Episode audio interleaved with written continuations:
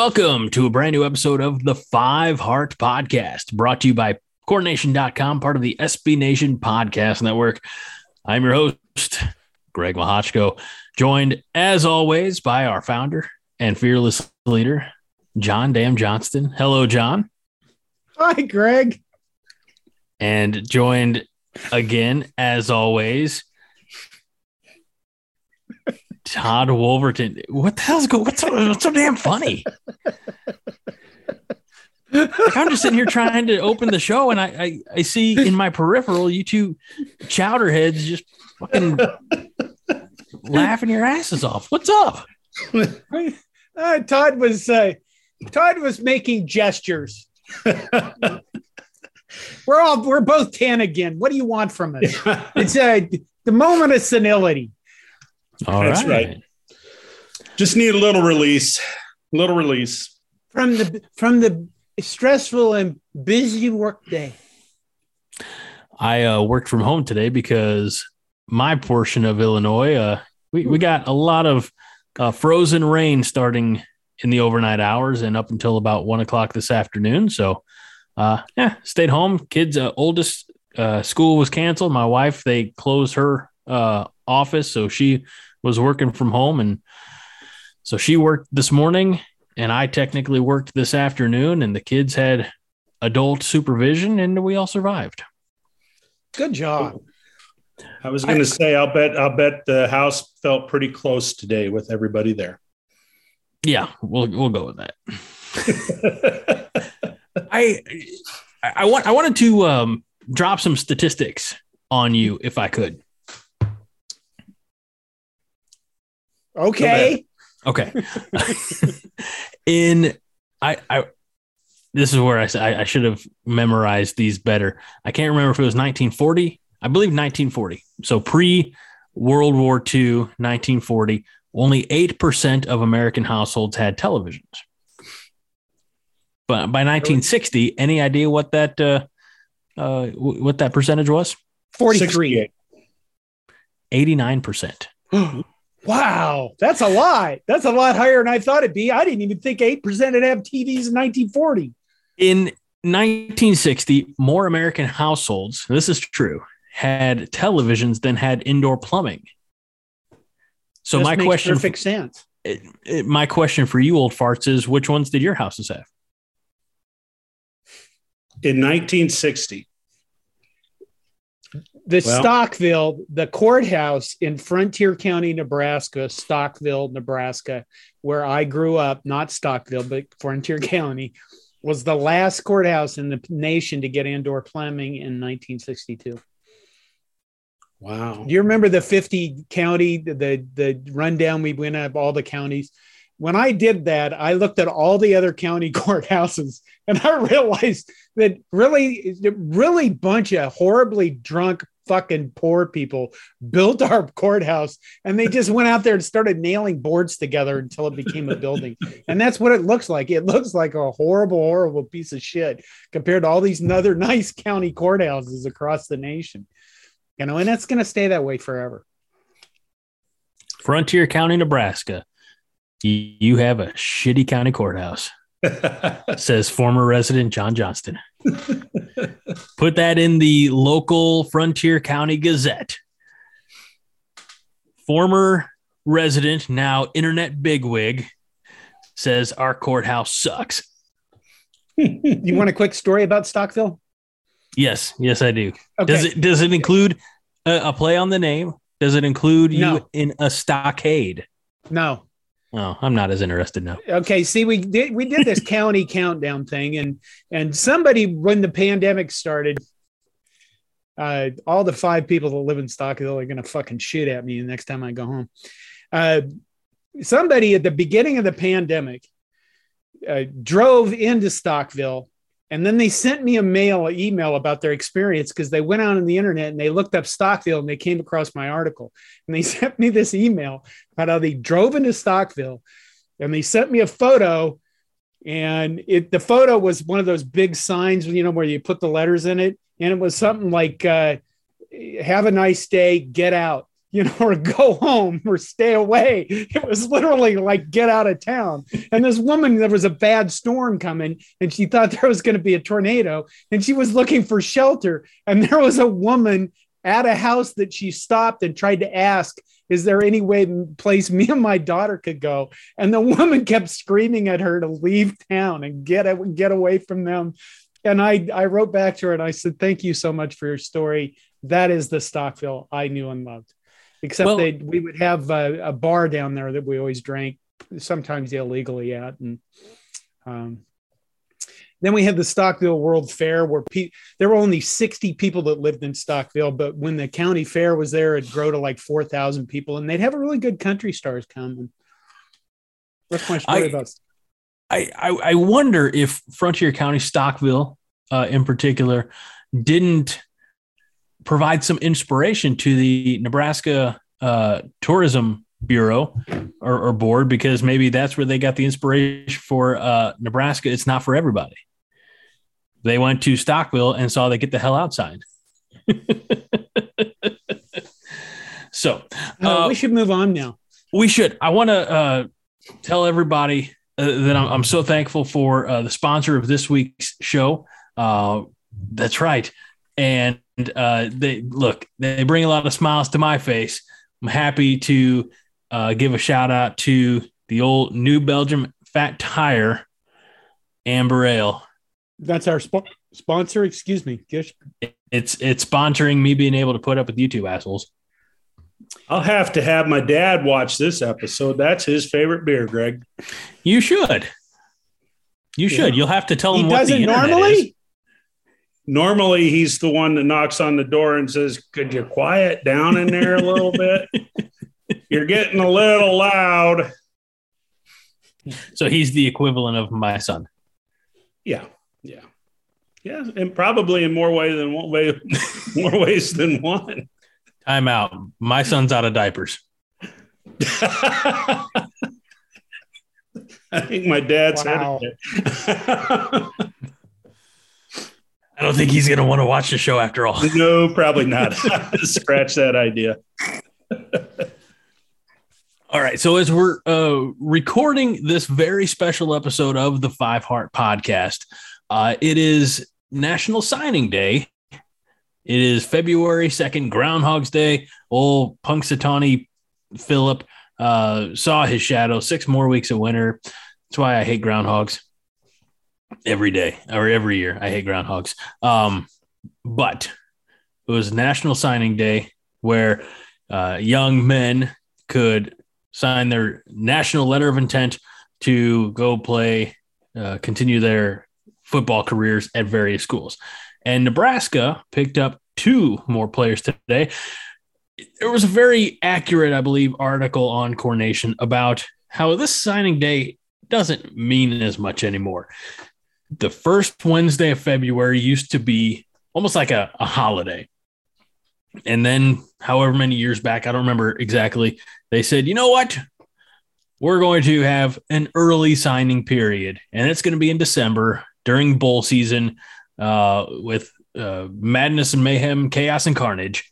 And so now the first Wednesday of February is just the first Wednesday of February, I think, uh, because between early signing period, the transfer portal, which we talked a lot about last week, uh, we now have a very, I think, complete idea of uh, the incoming class to Nebraska. Again, from all different sources, as we'll talk. Uh, you know, we have high school graduates, of course, JUCO transfers, uh, and then there's the the madness that is the transfer portal.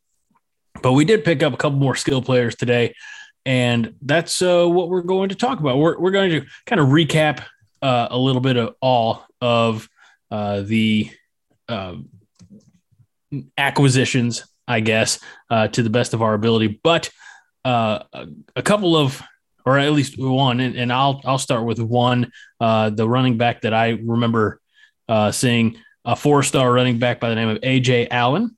And yes, before you ask, AJ is spelled out A J A Y. Um, what what do we know about uh, Ajay Allen, guys? He's fast. Okay. He's like the seventh running back on scholarship this year. Isn't that crazy? We have a lot of running backs, man. I feel Shifty. like shifty. Shifty. Shifty. So That's I, what you I call hear a guy. in, in my, you know, you got to go back over 20 years. But I, of course, I'm a Steelers fan, and my favorite to this day, my my favorite football player is Jerome Bettis. You know, he was in his prime when I was there. I say coming of age and, and really starting to follow football more closely. And I remember I was uh, watching a Steelers game at my friend's house, and you know, Bettis is a very per- particular type of runner. He's not going to, you know, be shifty. He's not going to uh, blaze past everybody. And, and there's one of the more iconic moments in his career, I believe his final season, uh, where uh, they're at uh, Heinz Field in Pittsburgh and he knocks over Brian Urlacher for a touchdown. He was a power runner. Um, and young me in the 90s is at my friend's house, and his dad's like, Yeah, there's there's two types of runners. There's the Jerome Bettis type, and there's the Barry Sanders type. Uh, you know, and and maybe now we have more in the middle. You know, uh, with with the uh, speed and power, like an Adrian Peterson type. You know that that's a, a hybrid of, of both. But um, I've always preferred a power runner. uh, I think you know a, a lot of Nebraska fans. You know they want that that power eye back, um, but this is the 21st century where it is a speed game. So having uh, good footwork, having uh, good speed is, what's going to uh, really help you get noticed and and most likely help help your team in the long run. Well, the the new running back coach uh, had recruited Allen to TCU, and you know I I'm going to guess that he was a high priority recruit at that point in time, and then you know obviously he's uh, moved to Nebraska now, and so he made every attempt he could to to bring along you know that running back. So um, it, it will running back's going to be interesting. It's uh, definitely a full room, and uh, you know what you read. Uh, they might have seven different kinds of running backs um, on this team. I don't know that they've got anybody that uh, is in that area of Jerome Bettis, maybe Jaquez Yant a little bit, a little bit. He might be as close to that as as anyone, but uh, that that will be a very competitive position this spring. Rahmir Judge Johnson, Jaquez Yant, Anthony Grant, new guy, Gabe Ervin, Markese Stepp, Emmett Johnson, new guy, Ajay Allen, new guy. Wow, they really uh they filled that up. But yeah, it. Uh, But- I mean, when you you know when we looked at what happened to Minnesota and how badly running backs get beat up, I guess you know, and we lost Gabe Ervin last year, so Well, we lost Gabe Ervin. Um, Johnson, you know, Rahmir got hurt, I believe, as well, and was unable to finish out the season. Uh, having depth at running back, I don't think is a problem. Um, we just got to make sure that, you know, how many of these guys are still going to be here in the fall, you know? Uh, what what's spring football going to do as far as uh, the herd? There, you you mentioned a lot of names, obviously that we are very familiar with. The, the Johnson, uh, Stepp, uh, Ervin, Yant. Uh, I think one more who who we should have familiar with, perhaps maybe not. Maybe the other three are all all newbies, but uh, yeah, there, there's not anybody that you mentioned that I'm I don't want. You know, getting some some time in the backfield, and I feel like, I, and I don't know, maybe maybe I hope I don't come across as like uh, wishy washy or flip flopping because I think in the past I've said you need to have one guy who's your guy and be able to, um, you know, b- just get you know the timing right and, and let them find their rhythm. But I don't think it's a bad idea to have a lot of options, especially when we're in the off season. When you when you know spring football is the perfect time to figure out who is going to you, you know step up and then hopefully not take a step back between April and the end of July like uh, Jaquez Yant did last year, and, and you know why he was uh, on a milk carton for the first few weeks of the, of the season. Maybe they'll I, keep him in Lincoln and monitor how much he eats. That's not a bad. But uh, to that point, do you think now that he's a year older that he saw the consequences of his actions from a year ago that maybe they're like, oh, you know, I better lay off the the hostess snack cakes or or whatever might be right. I need to you know get to the gym more regular. Do you think that with that added year comes maturity, or are we still we? I mean, they still you know college kids who are you know when they're off the leash, so to speak, they're gonna do what they do. I, I don't know. You know, I mean, he's also the one that apparently disappeared and went home to see family and didn't tell anybody he was leaving town, you know, during the week of, uh, I think that was a Wisconsin game. Um, who knows? Um, he's just got a tremendous amount of talent. And you'd like to think that a year of maturity would, would help. You know what else about all 70 of these guys? There's not a single name on that list that I just named that you'd look at and go, yeah, that guy's going to get 1,500 yards. If he was the guy, he'd get us 1,500 yards. You couldn't say that about a single player there. You well, can say about every one of them, they have a lot of potential, but none of them are Jalen Berger from Wisconsin, right? Well, I'm gonna, I'm, I'm gonna, I'm gonna stop you right there.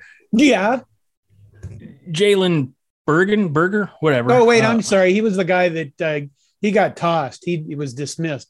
That's the 17 year old kid, right. Braylon Allen, was that it? Yeah, I think I think yeah. so. Uh, first of all, who was our last thousand yard rusher? Was it Devine Ozigbo? Well, oh, sure. Right. Right. I mean, I okay. So. Yes. Sure. Okay. Like I'm not trying to be a, a, a smartass. I, I'm, I, I'm wondering. You know, it, it's I've been a few years, right? But Allen, you know, up in Wisconsin has a fairly stable offensive line to run behind. And I think that's you know, you you can look at some of the social media feedback of of you know the all the skill players and all the announcements or or you know, maybe not directly at you know the the athletic you know department or the football programs you know direct accounts uh, but you know when there are sites like ours who put a little rundown of, of who everybody. Then the the biggest concern I, I see from a lot of people is, well, we could use some four star linemen. you know, um, three offensive linemen are coming into Nebraska. Two of them from the transfer portal, and one of them, uh, John, you were fortunate enough to, or, or not fortunate, kind enough to share this information with us one offensive lineman from uh, New Jersey by the name of Justin Evans Jenkins, uh, a 6'2 O lineman. And then we have the uh, the transfer from Oklahoma State, Hunter Anthony, and the transfer from Northern Colorado, Kevin Williams Jr. Those are the offensive linemen that are coming in to help an offensive line unit that wasn't very good and lost one of its more stable um, individuals in in uh, Cam Jurgens going turning pro, which more power to him. I think it's a year early, and I think we've talked about that before. But hey, he got an invitation to the combine, so go go do everything you can do, young man, and and get every penny you can get. Um, but I, the, you're worried about the offensive line, aren't you? No, I don't know. I don't. Not really. We have a shit ton of guys on the roster, and they're really young. It's going to really be about young. whether or not they can turn uh, Bryce Benhart into an actual blocker, guy who it, actually can move his feet. But they're young and un, they're young, untested. But to, to the point, John, you mentioned it might have been you, John. It might have been Todd. I don't know. You guys look alike. Um, but Todd, you need to shave. That's why. Uh, but one of you guys, uh, John, it was you, I believe, who raised the concern of do you do we have a fifteen hundred yard rusher? Yeah. It, no, but we don't have an offensive line that's going to, you know, help, you know, move the defense so that you can have a 1500 yard rusher. We, we, we don't we have an offensive line. Okay. Donovan we'll Raiola is going to fix all. This is the off season for football. This is when we start drinking the sugary sweet nectar the, the everything will be fine. But we don't. let, let's look at. Let's at least look at at you know recent history. We didn't have an offensive line that allowed our quarterback enough time to be enough of a threat that a defense had to play honest uh, to and, and, I don't think we had the play call in the past that was going to allow for a running back to be as impactful as they could be. We had right or wrong, we had a quarterback whose destiny up until this, you know, the offseason that we're in, you know, look back two months ago whatever it was, six weeks, uh, whose destiny was tied to the head coach and and uh, reciprocally, head coach was tied to the quarterback. Now Adrian Martinez is gone, but Adrian Martinez was, correct me if I'm wrong, the leading rusher this past yep. year, if not the last. Hmm? Yep. Okay. We cannot rely, and and I'm not the first person to say it. I'm definitely, you know, not the smartest guy on this show, let alone on the internet. But we can't have a quarterback be our leading rusher. And whether or not the play call was designed on purpose to make Adrian Martinez, you know, the the shining star of of the offense, it shouldn't have been. I, whether or not he was, you can't have singular focus. You know, this isn't a Madden where you know if you have uh, a, a Lamar Jackson or something like that that you can you can do everything with him. This is real honest to God football. And so you can't put all your eggs in one basket in the sense that one guy is going to be leaned on to beat the other team. I don't think our play call was uh, diverse or, or I don't, I'm trying to say complicated. I think sometimes it was too complicated, but it, it, it didn't play to the many strengths and the many weapons that we had. So hopefully going forward without the crutch of Adrian Martinez, when you have a K- Casey Thompson coming in, you have plenty of offensive weapons. You have an abundance of riches. Uh, you know, it, it's almost a, a, a comedy of, of riches in the number of skill players you have, as long as you can get the ball in their hands. That's what I want to see. But to to say we don't have a fifteen hundred yard rusher, we didn't have a thousand yard rusher. We didn't have an 800 yard rusher. I don't I think. I was putting the bar high. Well, you need to put the ball reasonable, John. You, you need to, to put the ball. You have to recognize too that the offensive coordinator that you brought in, or that Nebraska brought in, was is you know his his team threw the ball 60 percent of the time, and you know that doesn't necessarily mean you won't have a running game or or an effective running game. Um, I think too many times uh, the the coaching staff last year abandoned the running game uh, way too early in games, way too early, and you know that's that was frustrating. Um, you know, maybe time will tell. Time will tell if we've got a thousand yard rusher. Um, it. Which one of these guys is going to have a thousand yards, Todd? Um, Did you, want you didn't list him in your. I'm, I'm, I'm, i think the one that'll be a, a, thousand yard rusher was the guy who was the leading running back uh, in in the uh, Wisconsin game.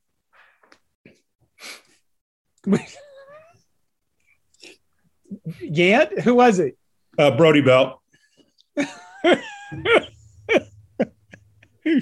oh God! Wow! Did you do that just for me, Todd? Just for you and that's why I hate you.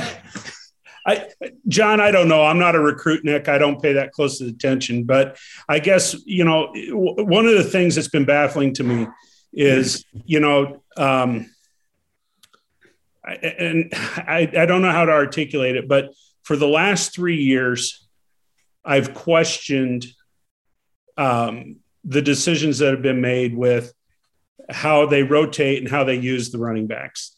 And it it seems like um, there hasn't been a dominating runner, or they haven't given the ball to uh, any running back enough for him, you know, to get in the groove, to you know, impact the game. Uh, you know, I don't remember game by game last year, but we had whoever started the first game of the season didn't start the second game of the season. We saw Jaquez Yant and then he disappeared. And then all of a sudden, Gabe Ervin emerges and then he's hurt. And now we've got Rahmir Johnson. Um, who ran strong and then got hurt. Yeah. Who, so who knows? There's seven of them. I, I would like to think they're going to find one that can be a consistent ball carrier, um, you know, that that has good vision, that can get the yards when you need the yards. But as we all know, that's dependent as well upon, you know, the guys up front. Um, just read today that our two returning tackles are both uh, out for the spring. Neither uh, Corcoran or uh, Teddy Pritchett. Ah, I can't. I'm not going to say his name. Teddy. Um, neither one of them are going to be available for spring ball. So, be interesting to see what what shakes down. I I, I think I mentioned this. Uh, you know, in the season when you know guys were sitting for reasons, you know, not playing for reasons that weren't necessarily made public. And, and I, to a point, I understand that, you know, hey, you know, he, he violated a team rule or something. And so he, he has to, to sit, but I, so many guys at, at various intervals just went missing. And, you know, they have, they have a lights out game uh, against whomever, and then they don't play the next. You're like, what the hell happened? you know, and, and if if they violated a team rule, you don't have to get into the specifics of it, but and maybe maybe these questions are being answered on like Sports Nightly or in press conferences, things that, that I don't, um, frankly, ha- have list, uh, the ability or time to listen to. John, you're shaking your head no. They're so not. there's so okay. So there's it's a mystery. Are, Scott Frost gets asked about there. I'm not going to talk about that. Okay. I mean, you know, well, nobody knows why Brody Belt got starts. What the hell? You know, nobody knows why Markese Stepp just pretty much disappeared. Nobody knows this shit. I People definitely know don't know talking, why. Apparently, I definitely so, don't know why Brody Belt got starts. I guess he performed better than everybody else or knew the playbook. Who fucking knows? I didn't. That's part of the mystery that is Scott Frost. You know what the fuck you doing? I, you know, have you guys watched the NFL? Have you guys watched much NFL? Uh, I watched uh, Championship Saturday or Sunday. I mean, Todd? I've watched uh, the playoffs very, very close. Some of the okay. best football I've seen in years. Years. Cincinnati is in the Super Bowl. Cincinnati. Mm-hmm. What is remarkable about that? Just guess for me. They they had a losing record last year. You know, a really bad record last They're year. Like four wins or something. Something. Two. Something horrible. And they've got uh, what a second or a third year head coach They've got a second year quarterback. Um, it's it's amazing. They do not have the greatest offensive line in the NFL. Right. And and that's that's the key. Why are they making the Super Chase. Bowl? Why are they making the Super Bowl when they don't have an offensive line that can protect Joe Burrow worth a shit? Maybe it's because their fucking offensive coordinator knows how to call passes that get the ball out quick so the quarterback doesn't have to stand there for five seconds waiting for his receivers to get 15 fucking yards downfield. And I, I think even if you're, even if it's not necessarily the quick release, Joe Burrow and and look, the Adrian Martinez Joe Burrow decision, you know, uh, whatever has has been beat to death. Uh, I I think I saw on social media this week that uh, you know th- three years after that comment was made about you know like we've got Adrian Martinez and we we think he's the better quarterback. Well, now he's going to be playing at Kansas State, and Joe Burrow is going to be playing in the Super Bowl. So you know there there you can, but I I also understand Frost logic because at that point uh, Burrow had something like thirty pass attempts in his career, and I'm going to say this right now, and I don't think anybody on this show is going to disagree with me. Joe Burrow comes to Nebraska. He's not going to be the Joe Burrow that we know right now. He might be dead. That's not where I was going with that. Okay, carry on. It wasn't at all. It was the comparison. It was looking at Nebraska's offense when we called pass plays. There were a lot of times where we knew that we had two tackles that couldn't block a fucking wet paper bag and we still ran routes that took 15 yards or 10 yards down the field to develop. He he did he didn't call unless he threw those sideways passes. He didn't call passes where Martinez could just get rid of the ball immediately. You know, John, I think I think that Scott Frost has a pretty creative mind for do too. developing scheme and plays, but I don't think he does a very good job of calling the game. And I'm hopeful that his contribution to the offense is with scheme and plays, and that Mark Whipple can call a game and put the team in a position to succeed. I, I apologize to you men who who I respect and whose time I don't want to waste, uh, but also to the listeners. I got off on my own tangent previously. What Cincinnati has done successfully with Joe Burrow is it's either quick release or move him out of the pocket away from pressure to where he has the, a play uh, an opportunity for the plays to develop downfield. Uh, I I wanted to make that point earlier and and I got sidetracked. I sidetracked myself, so I apologize to you guys. I don't disagree with you, John, at all. It's that fucking double hat thing. What are you doing, man? What the, what the hell? What is wrong with you? How many of those fat tires have you had? He's been Uh, home all day. Been me and the kids, John. the kids. Hey, we got we we had a, a we got a four star receiver today too. Were you going there next, or did I? I was going to let on you because I'll be Oh. honest, I don't know exactly which one the new one is. Dude, Nebraska picked up a four star receiver uh, named Janiran Bonner. That's who I thought it was going to be. I thought I, that's who you were going to say. that that name, I just I love it. That name is cool. Might be the Janiran best Bonner. year for names. Might be the best name, best year for names. Janiran, the coldest. I was going to say it's not as cool as the coldest Crawford. Ooh, Chubba Purdy. Chubba. You know, I think Ernest is a good name. You know, Ernest is a, and and you know he's he's way down the list when it comes to the name. Let, let's Emmett. I mean, look, there have been uh, at least one successful Emmett running back. Um, Yeah, you know, we could have we could be the second. You know, uh, and and you know what? I'll say this from the walk on side of things. At least we got a Brady and not another Brody. Uh, I'm going to arrange a meeting with you. And that, yeah, that, we're uh, gonna have to. Gosh, won't give the young man his due. I tell you. We got Come on Ryan now. Bashini, and every time I think of that name, I think of Steve. Steve Buscemi. Buscemi. Yeah, that guy. Hello, fellow kids. Young Well, fellow young people. your- back to But your we wide got, uh, receiver. yeah, wide we- receivers have been upgraded significantly. what you did know, you just say? Wide think so? receivers. Oh, you said wide receivers. Okay, Yeah. that's not what I thought. I'm you sorry. said. Wide receivers. That has been upgraded tremendously with bringing that four star kid in today. You brought in, they brought in Trey Palmer from LSU. They brought in the kid from New Mexico or wherever it is. You know, holy moly, you got you got those guys to talk about. Where does Omar Manning fit in? Is Oliver Martin? Does he even have a chance? You know, uh, what about Xavier Betts? Uh, Well, are they just not good enough? No, they're all learning the offense together. That's one thing about it. Well, yeah, I, I think Oliver Martin's got to stay healthy, right? And Omar Manning, uh, we we hope that we continue to see that he continues to build on some of the bright spots that he had last year. Obviously, you look at the 2020 season, he wasn't around much, and there's been much said or, or, speculated about you know why he didn't contribute as much in, in 2020 or why he wasn't utilized as much.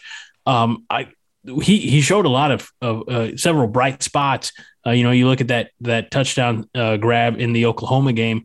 You know, that's that's a, that's a big league catch. You know, against a, a big league opponent, and you know, if he can, he's a guy that you hope, you know, puts.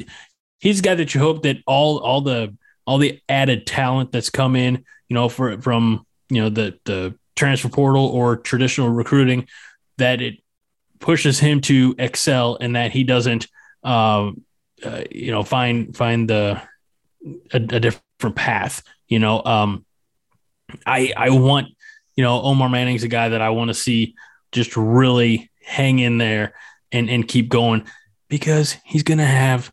I mean, you talk about the upgrade at wide receiver, Todd. There is a significant upgrade at quarterback.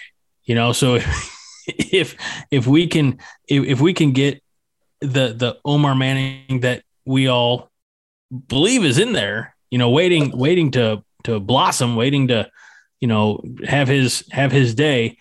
Uh, if we can, if if a quarterback like, like Casey Thompson can pull that type of of ability out of him, then then what a what an addition he will remain to be in that wide receiver room. Who's going to be the thousand yard receiver, Todd? Oh Jesus fucking Christ! Trey Palmer. Why? Because he's so. Because he's new. He's fast. Okay. He is fast. He's elusive.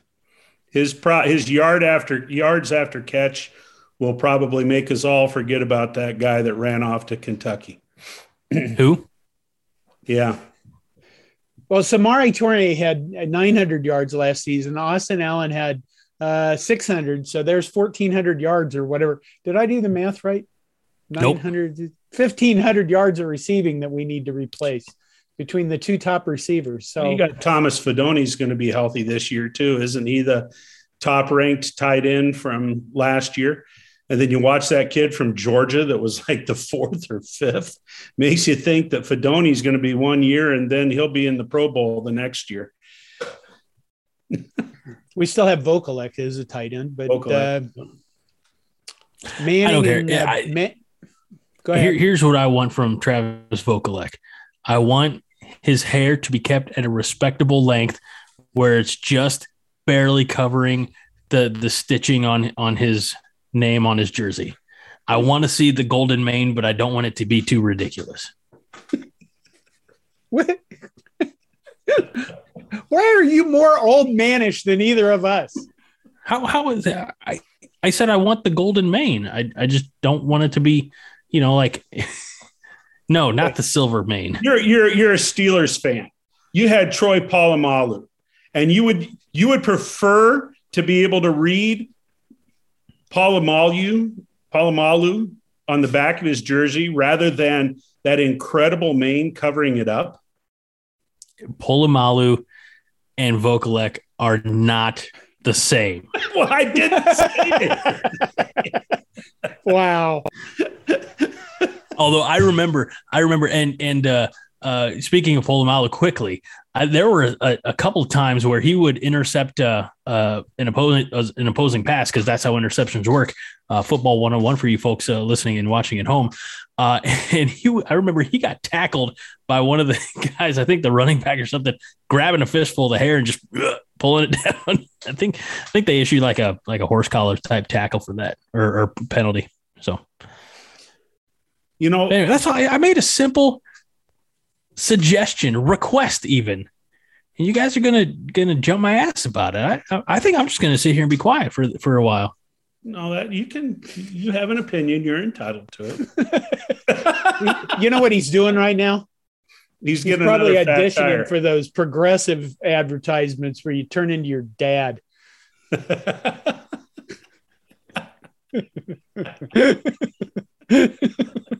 what else about today? Anything National well, Signing it, Day? It doesn't have anything to do with today, but it has to do with just the whole recruiting class. And you've already mentioned it, John. And this, I've thought about this after you brought it up earlier.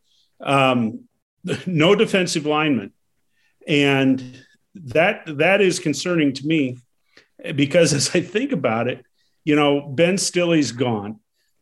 And then there were two other guys who had a year of eligibility left. I think one was Thomas.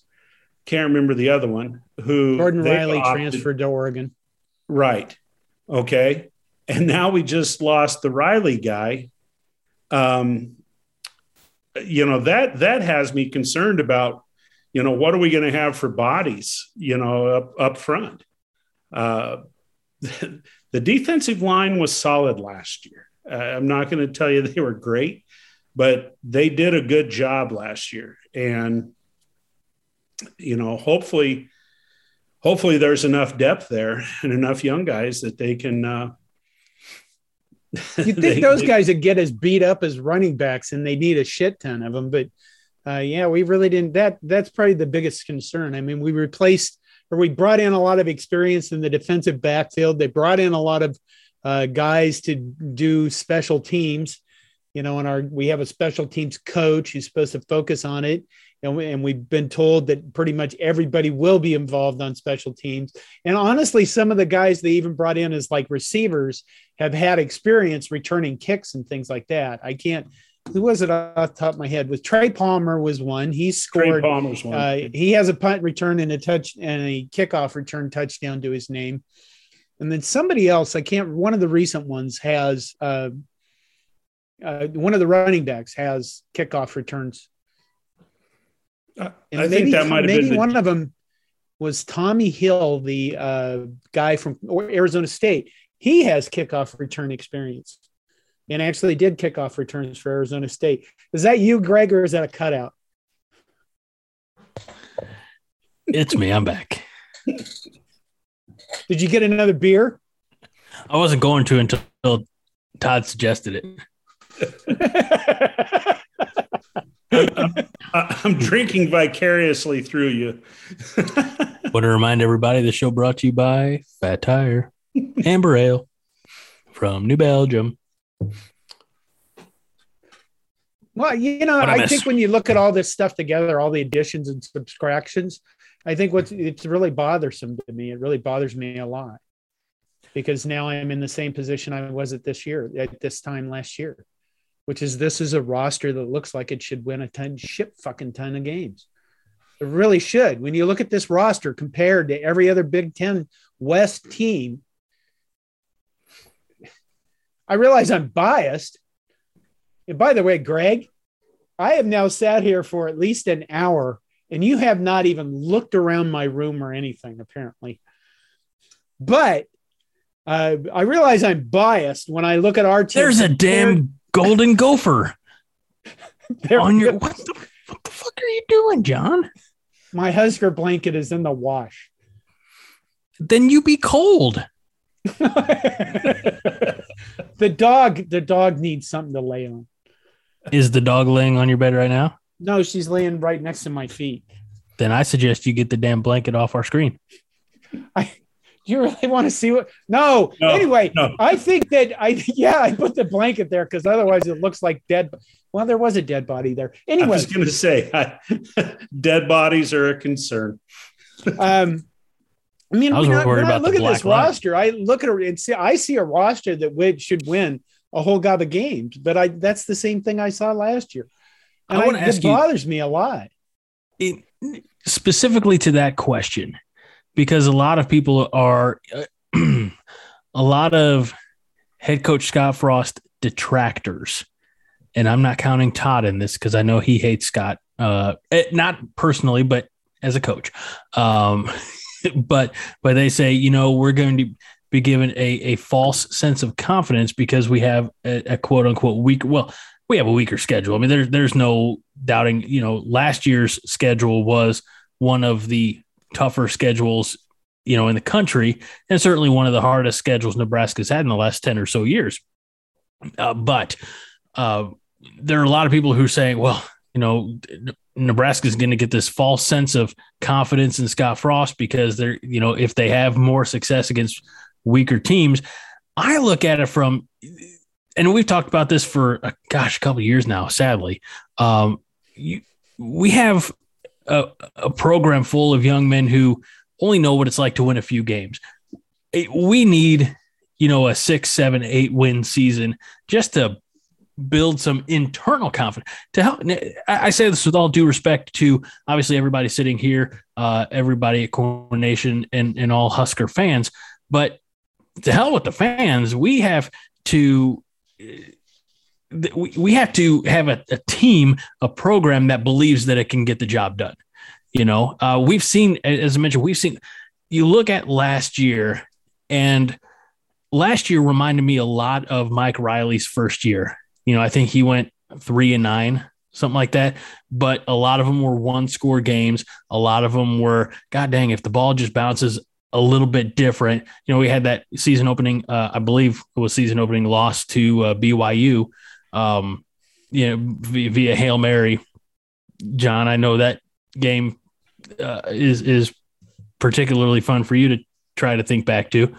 Um, Oh, it's just freshly dead then. I was going to say, and anybody who uh, uh, uh, wants to know more about that should read John's book, Been Dead, Never Been to Paris, uh, available on Amazon.com. Uh, but that's what a lot of, you know, we, we lost nine games and we lost eight of them by one score or less. And the other game that we lost to, I believe that was the Ohio State game, we lost by nine. You know, or, or I mean, it was it was right there. We had a series of, of we had a season of games last year that at the end of the day could have gone either way, and and if, certainly we wish like why couldn't they have you know the Michigan State game is a classic example. The Michigan game with uh um I'll say it I'll say it fully biased. How do you not blow the whistle when Adrian Martinez is stopped moving forward and then the ball comes free and is picked up and taken the other way. Uh, you know, that could have been a loss of forward momentum. Nebraska maintains possession and and continues, you know, their possession. We had a ton of games like that. We also just had some some bonehead uh, errors in games. The I think the first, correct me if I'm wrong, the first score against us last year was the safety uh, against uh, Illinois on the punt uh, to Cam Taylor Britt that he tried to to throw, you know, on, on the punt return. Right. Um, so we we we we did a lot. A lot of it was self inflicted, um, but we were in there on so many games that I I, I wonder if you know 2022 is going to be the opposite of that. You know, like we're going to come out ahead on, on, on a lot more of those close decisions. Um, it, I guess what I'm trying to say is where we are, you know, this year compared to last year, the talent is still there. My question being, and, and God dang, I, I took the longest possible way of asking it is, do you think with the weakest weaker schedule this year if nebraska is more successful that there's going to be this false sense of confidence in scott frost that that his that or do you think that the changes have been made internally that will be stronger um, based on the the staff changes the the the personnel that's in place both on the coaching staff and on the field?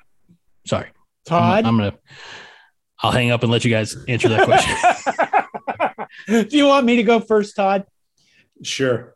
okay, well, that's the big question. You brought all these guys in. You got a whole shit load of really good, what looked like really good players out of the transfer portal. You put together, I, like I said, a roster that should be built to win a crap ton of games. And it's all going to be about whether or not this coaching staff on the offensive side of the ball is going to gel together and actually coach and, and you know, work together. Because I don't know if the last one did that well, especially on offense. And I, have said this since Scott Frost came to Nebraska. I expect his offense to score 35 to 40 points a game.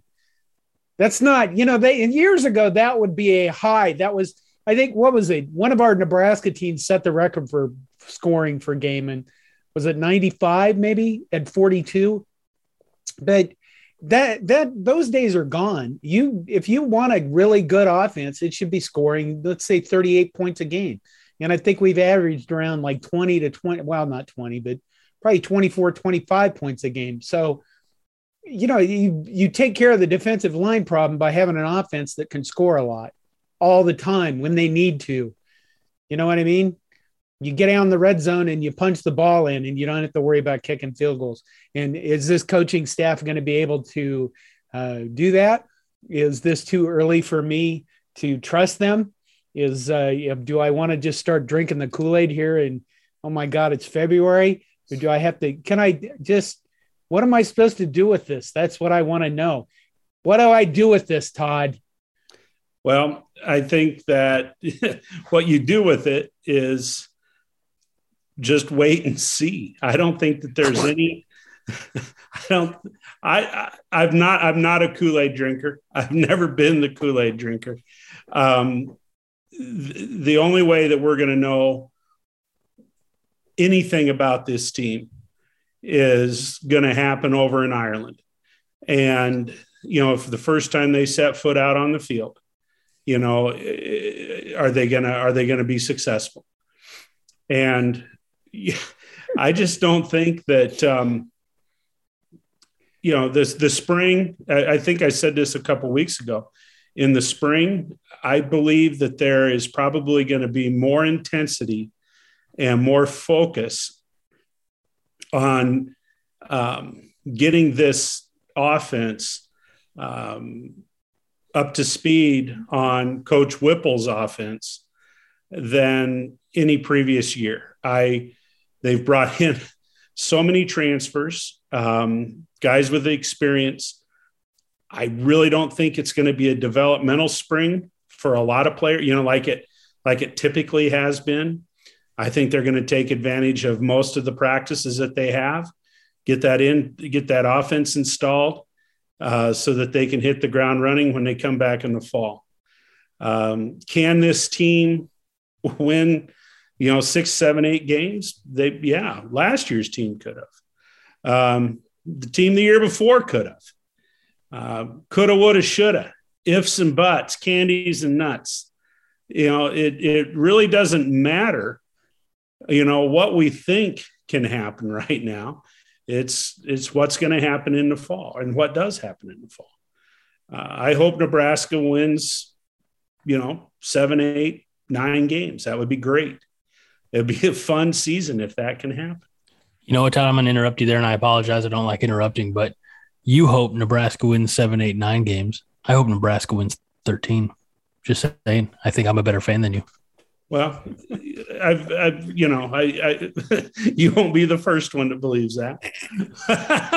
I'm just kidding. But, uh, you know, it's, and, and if they do well and Nebraskans feel good about the team, that's, that's what it's all about.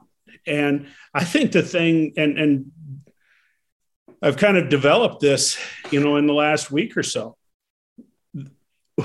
The reason I want to see, well, there's many reasons I want to see the team succeed and be and be a winner, but I, I, I want this team to be successful because I'm really curious what the class of what the recruiting class of 2023 is going to look like and 2024 because you turn Becton loose, Bush loose, Joseph loose.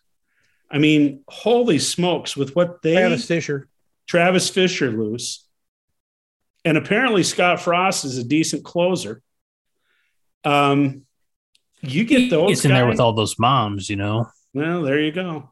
Um, who knows? You know, it might be it's exciting to think about that.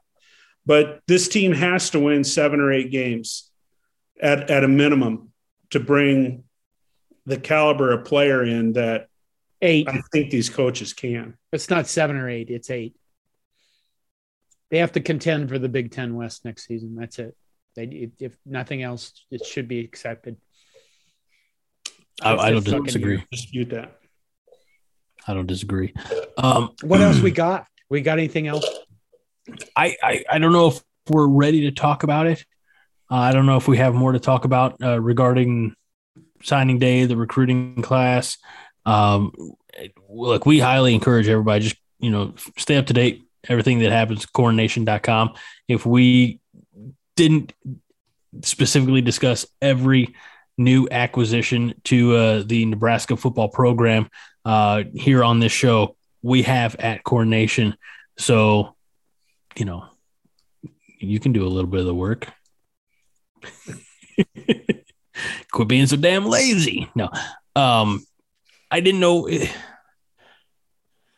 women's basketball. Uh, we need to get Jill back on here in a week or two to give us updates, but uh, they have a freshman, uh, a, a perennial uh, freshman uh, Big Ten Player of the Week, or or or maybe just flat out Big Ten Player of the Week. I don't know, but uh, Markowski, I believe, uh, is is uh, proving her medal uh, at, at, the biggest stage uh, of her career thus far, and is uh, holding her own exceptionally well. Uh, the Nebraska women, uh, I think, John, I think you you made the, the comment that nobody necessarily wanted to win uh, that game. I believe was Nebraska Rutgers, uh, final score of 50 something to 38. Uh, buckets were hard to come by, but Nebraska ended up finding a way. Um, eh, so, yeah, we'll need to get Jill on. She's definitely the, the more um, educated voice uh, when it comes to uh, Nebraska women's basketball. The men, they've been close. I, I don't know if that's progress for them or or if they're at a point where they're you know playing competitions, playing down to their level as out of charity. Uh, but they've been close here a couple of times. Uh, so uh, you know, Rutgers could have been a win. Michigan could have been or should have been a win uh, the last two games here. So um, all we can do is is hope that eventually this this bad luck streak will end, or or maybe they're just saving it all to un- unload a win after win after win when they get to the Big Ten uh, tournament, uh, and and then go on from there. Because it doesn't matter what you do in the in the regular season. If you win the tourney, you're going dancing. That's all I'm saying. Um, so that's a that's a lot of uh, high hopes. Um, baseball's not terribly far away. I know that because uh, a, a, local um, minor league stadium that's honestly about 10 minutes from my house. I saw Facebook ads today that they are hosting uh, bragging rights again. Bragging rights, for those of you not in uh, uh, the land of Lincoln or the Show Me State, is Illinois Mizzou. And it started out as basketball, uh, typically uh, a week or so before Christmas. And they always play that game in St. Louis. Uh, well, apparently they, they've done it for baseball as well. So um, GCS Stadium which, uh, as I mentioned, is very near to my house. Uh, we'll be hosting Bragging Rights between Missouri, Illinois on March 29th, and I'm considering going. It's a Tuesday, and so far I don't have anything planned. A little college baseball, uh, so that just means that Nebraska baseball is, you know, that much nearer uh, for us, and looking forward to uh, what Will Bolt has uh, for, I believe, his second season. Third. Well, third, third kind you. of. Thank you. Kind of. You know, third that he's been in Lincoln, but you know, the COVID year he didn't really get to do much. Right. Baseball really needs to save us. They really do. That's what we got women's basketball, we got women's bowling, volleyball.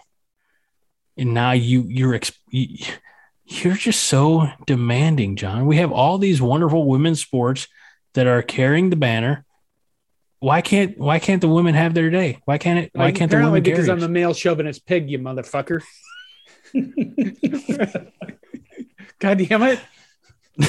I no, I didn't have much uh, else. I wanted to mention that um, briefly. The uh, Winter Olympics have started, and they decided to start tonight uh, in what? Minnesota. Oh. between uh, U.S. men's national soccer team uh, and Honduras, where apparently, allegedly, this is from Grant Wahl, uh, two Honduran players were treated for hypothermia in that game in St. Paul, Minnesota. Two. It would uh, not surprise me. It looked horrible.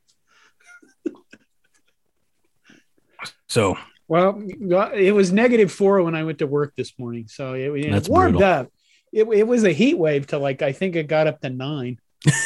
so uh, I was reading that thread uh, on Twitter here uh, after I got my second beer. Thank you, Todd, uh, for reminding me. And apparently, there are rules that say uh, under extreme conditions, you're supposed to either postpone the game or move it, find someplace indoors, something like that.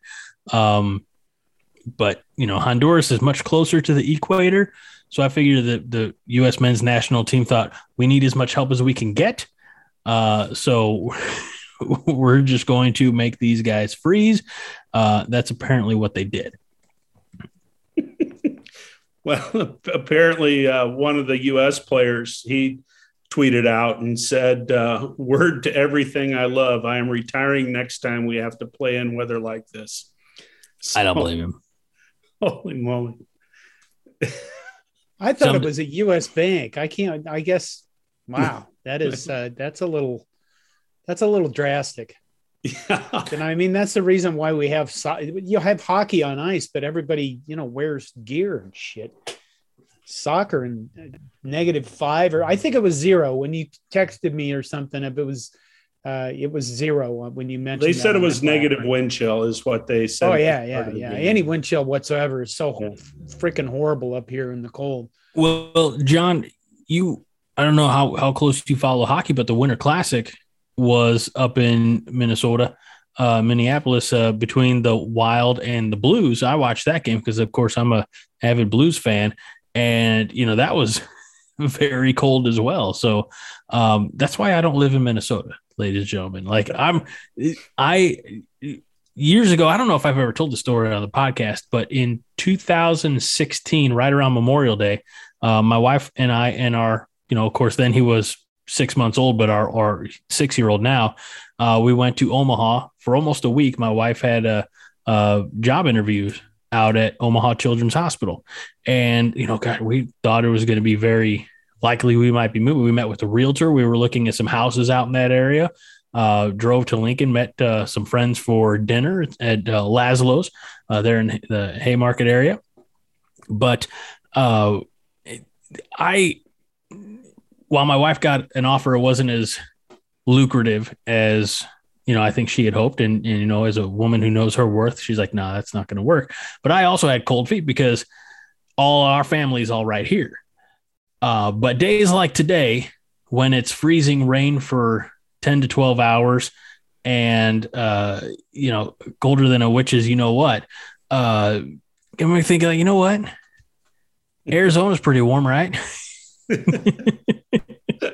um, it, it, and I realized that all regions of the country have their own, uh, you know, uh, climactic I- I- events. You know, it- it- like I wouldn't want to live in Florida because that's hurricanes in Florida. Uh, I wouldn't want to live any further north than I do because I don't like to be cold, but I don't want to be in Tornado Alley necessarily. I'm like Arizona, New Mexico, I mean, maybe some sandstorms. I don't know exactly what weather conditions they have out there. So it's uh, you know, it's been a thought. Maybe someday when I get to retire, I'll go hmm. someplace in the Southwest. It's going to get really hot with climate change, and then everybody would be wanting to come up here. It would be just like building fences, building walls, keep Building walls, keep them out of Minnesota. Damn, just keep 'em out. Stay down, Now- roast down there by yourselves, you sons of bitches. Now, I have seen, and I'm sure you all have as well, uh, Roland Emmerich's, and I, I believe he's got a new movie coming out, uh, like Moonfall or something like that. But his movie, uh, Day After Tomorrow, with Jake Gyllenhaal and, and others, uh, about a, a massive climate event worldwide that freezes most of the northern hemisphere. And people are scrambling to get into Mexico. I'm just going to leave that one there. Um, but I would not want to be anywhere involved where like the world is is freezing as I'm walking down the street. No thanks. I don't like are we being just cold. gonna? Are we just gonna? Are we just gonna during the off season here at some point just delve into politics? no, No, you fucking chicken shits. and I'll tell you why. I don't Why? read enough. I, I don't read enough to be educated because I don't care. It doesn't matter if they have an R or a D behind their name. They're not out for our best interests. They're out for themselves and for their careers. And it it doesn't matter. It doesn't matter if this is the the only thing I ever say about it. It doesn't matter who's in the White House. We're all fucked. And I'm gonna keep drinking while I'm here. we should probably end there before Todd re- rebuts with his commie attitude about shit. I don't know if Todd could necessarily disagree with what I just said. no, Are you going to let him? it's February. They can't hear you on a podcast when you raise your hands in capitulation, you fucking pansy. no, Todd we should obviously go feels now. that. All right, John's John's waving us home. He's he's waving us around third. Waving us around. Yeah, All right. Before I get myself into any further trouble by sticking said foot in said mouth, uh, I want to thank from the very deepest portions of my heart, Todd Wolverton, as always, for joining us. Todd, don't ever change. I'll try hard not to change. and as always, uh, John Dam Johnston, our founder, fearless leader, for being the gentleman and the scholar that you are. I thank you. Gentleman. And scholar. Okay, I mean, if I'm gonna lay it on that. thick, I'll go with those. if I'm if, if if I'm gonna lay it on thick, I'm I'm going in with both feet. So and and definitely uh for you the listener slash viewer uh we have a new home on youtube courtesy of uh john johnston so uh find us on uh CornNation podcasts. You can subscribe there get all of our podcasts. And uh patrick says he doesn't want to do video. Uh so we'll just find images to put up uh for his face and and continue to put them up on youtube anyway. Uh any other uh, videos, uh, you podcasts that come down the pipe, we'll make sure we share them with you there. Uh, as always, we appreciate your your comments, your feedback. Uh, we we just appreciate you listening and telling people about what we do here at CornNation, uh, be it the, the podcast, the site. Uh, thank you for uh, how many years now has CornNation been around, John? 15? yeah, 15 and a half. I think it'll be 16 15 and a this, half. Uh, this August. We That's we couldn't do time. it. CornNation is nothing without uh, you, the the the reader, the viewer, the listener. So thank you. Uh, and and that's that's look, I I'm thankful to these guys here, and I, I mean it sincerely. Uh, I'm thankful to to you uh, at home, at work, in the car, wherever you might be as well. So uh, for all of us, I'm Greg Mahachko, reminding you this week and every week that Five Heart is all the heart you need. John, Go Big Red. Todd, Go big red. See, and and he didn't say go big blue. Okay. I'll edit that last part out, Todd. You're okay.